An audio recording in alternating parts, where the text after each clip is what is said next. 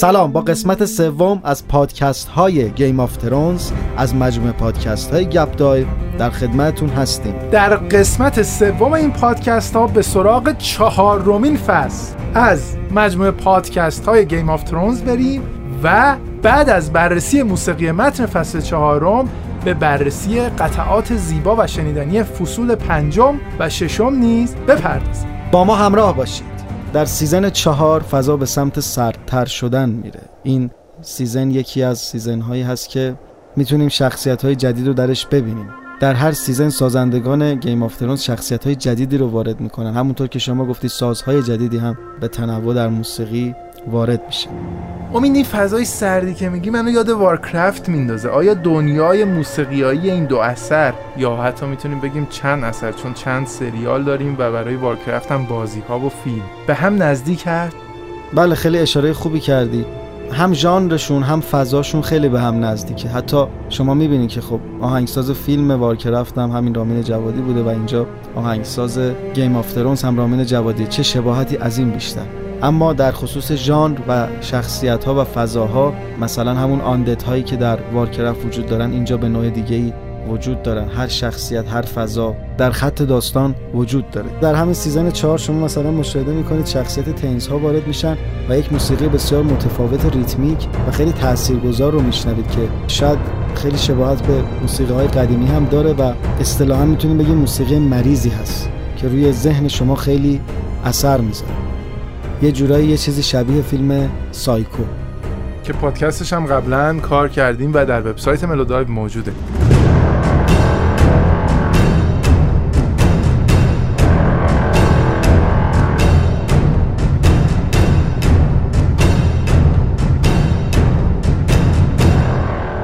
امید اشاره کرد به ریتمیک بودن این قطعه. من باید بگم که رامین جوادی هنگام ساخت موسیقی متن سریال Game of Thrones خیلی دوست داشته که از همون ابتدا ریتمیک کار بکنه و اصطلاحا moody یا احساسی نسازه موسیقی متن رو. اما کارگردان ها اول دوست داشتن که moody و احساسی باشه و بر مبنای احساس بازیگران در هر صحنه و اون احساسی که از داستان به مخاطب قرار القا بشه موسیقی ساخته بشه. یک سری نشست هایی برگزار میشه در همون ابتدای کار قبل از اینکه هیچ تم یا قطعه ای ساخته بشه برای Game of Thrones و آخر سری رامین جوادی خوشبختانه می‌تونه متقاعد بکنه کارگردان ها و خالقین Game of Thrones رو که اجازه بدید موسیقی ما یک موسیقی ریتمیک باشه و این آغازی میشه برای خلق یکی از جاودانه ترین تمهای موسیقیایی در دنیای تلویزیون یعنی تم اصلی Game of Thrones این تم انقدر زیباست که من از شما دعوت می‌کنم یک بار دیگه بشنویم این تم قشنگه رو.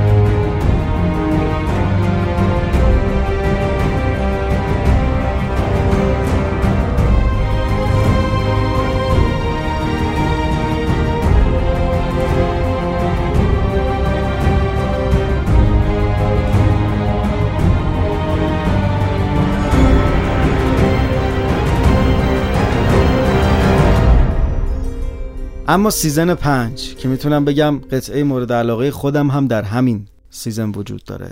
قطعه Dance of Dragons رقص چندین اژدها که اگر با دقت به ریتمش گوش بدید شما رو یاد رقص شمشیر هم میندازه. رقصی حماسی و پر ابهت. امید این قطعه به گونه ای ساخته شده آدم احساس می‌کنه داره صدای برخورد شمشیرها رو با همدیگه میشنوه. انگاری این برهم سابیده شدن تیغه های پولادین شمشیر که نشانی از زد و خوردهای داستان گیم آف ترونز هستش در این قطعه با موسیقی رامین جوادی داره شنیده میشه.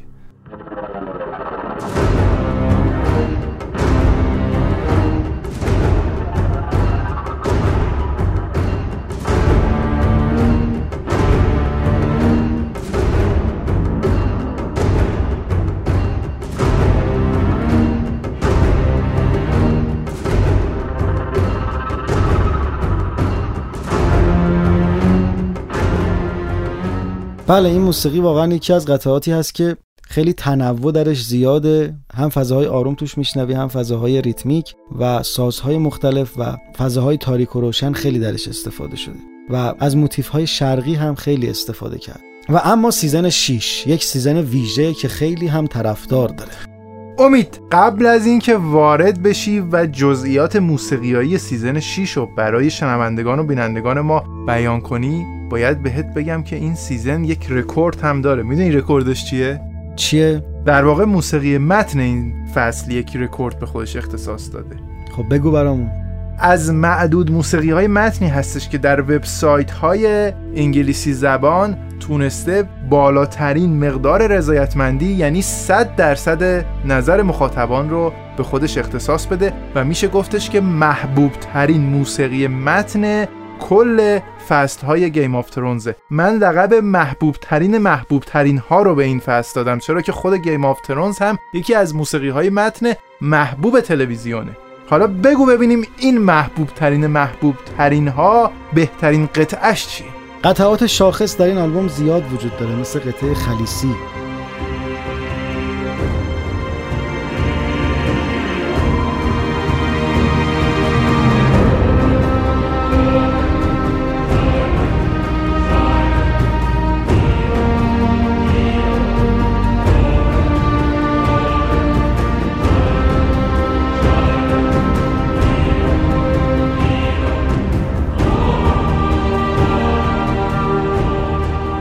اما یه قطعه هست که خیلی این season رو خاص کرد و خود رامین جوادی هم می‌تونیم بگیم قطعه مورد علاقش هست و تضاد بسیار زیادی با صحنه و فضای متفاوتتری نسبت به موسیقی قبلی داره. چرا؟ چون برای اولین بار از ساز پیانو در این سریال استفاده کرده.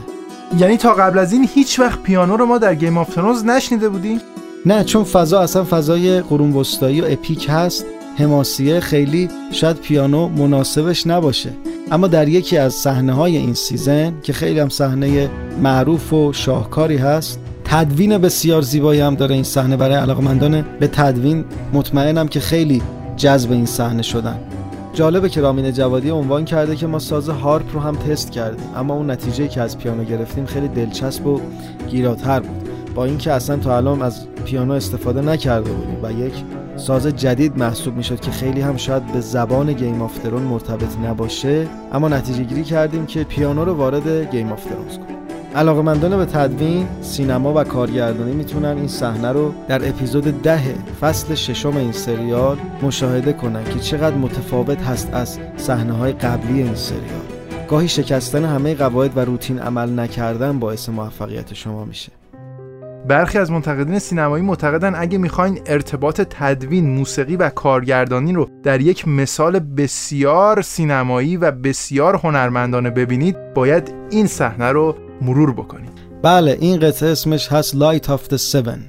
قطعه ای که با پیانوی رامین جوادی به زیبایی نواخته شده. امید انقدر که از این قطعه تعریف کردی اجازه بده خودمون بینندگان و شنوندگان پادکست های گپ دایو رو مهمون کنیم به یک قطعه زیبا و شنیدنی. این شما و این هم قطعه Light of The Seven.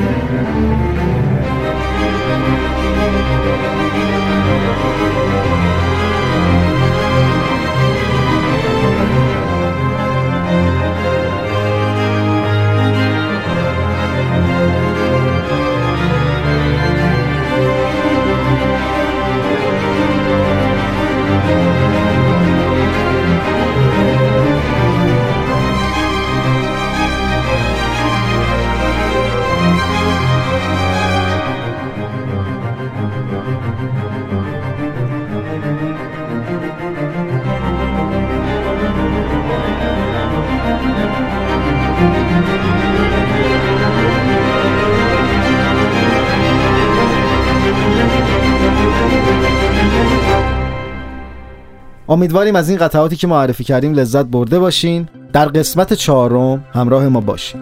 در قسمت چهارم مجموعه پادکست های Game of Thrones به فصل هفتم این سریال و رمز و رازهایی که قرار توسط موسیقی متن رامین جوادی برای ما در مورد پایان این سریال دیدنی آشکار بشه بیشتر با شما صحبت خواهیم کرد. تا آخرین قسمت از مجموعه پادکست های Game of Thrones خدا نگهدار همگی شما.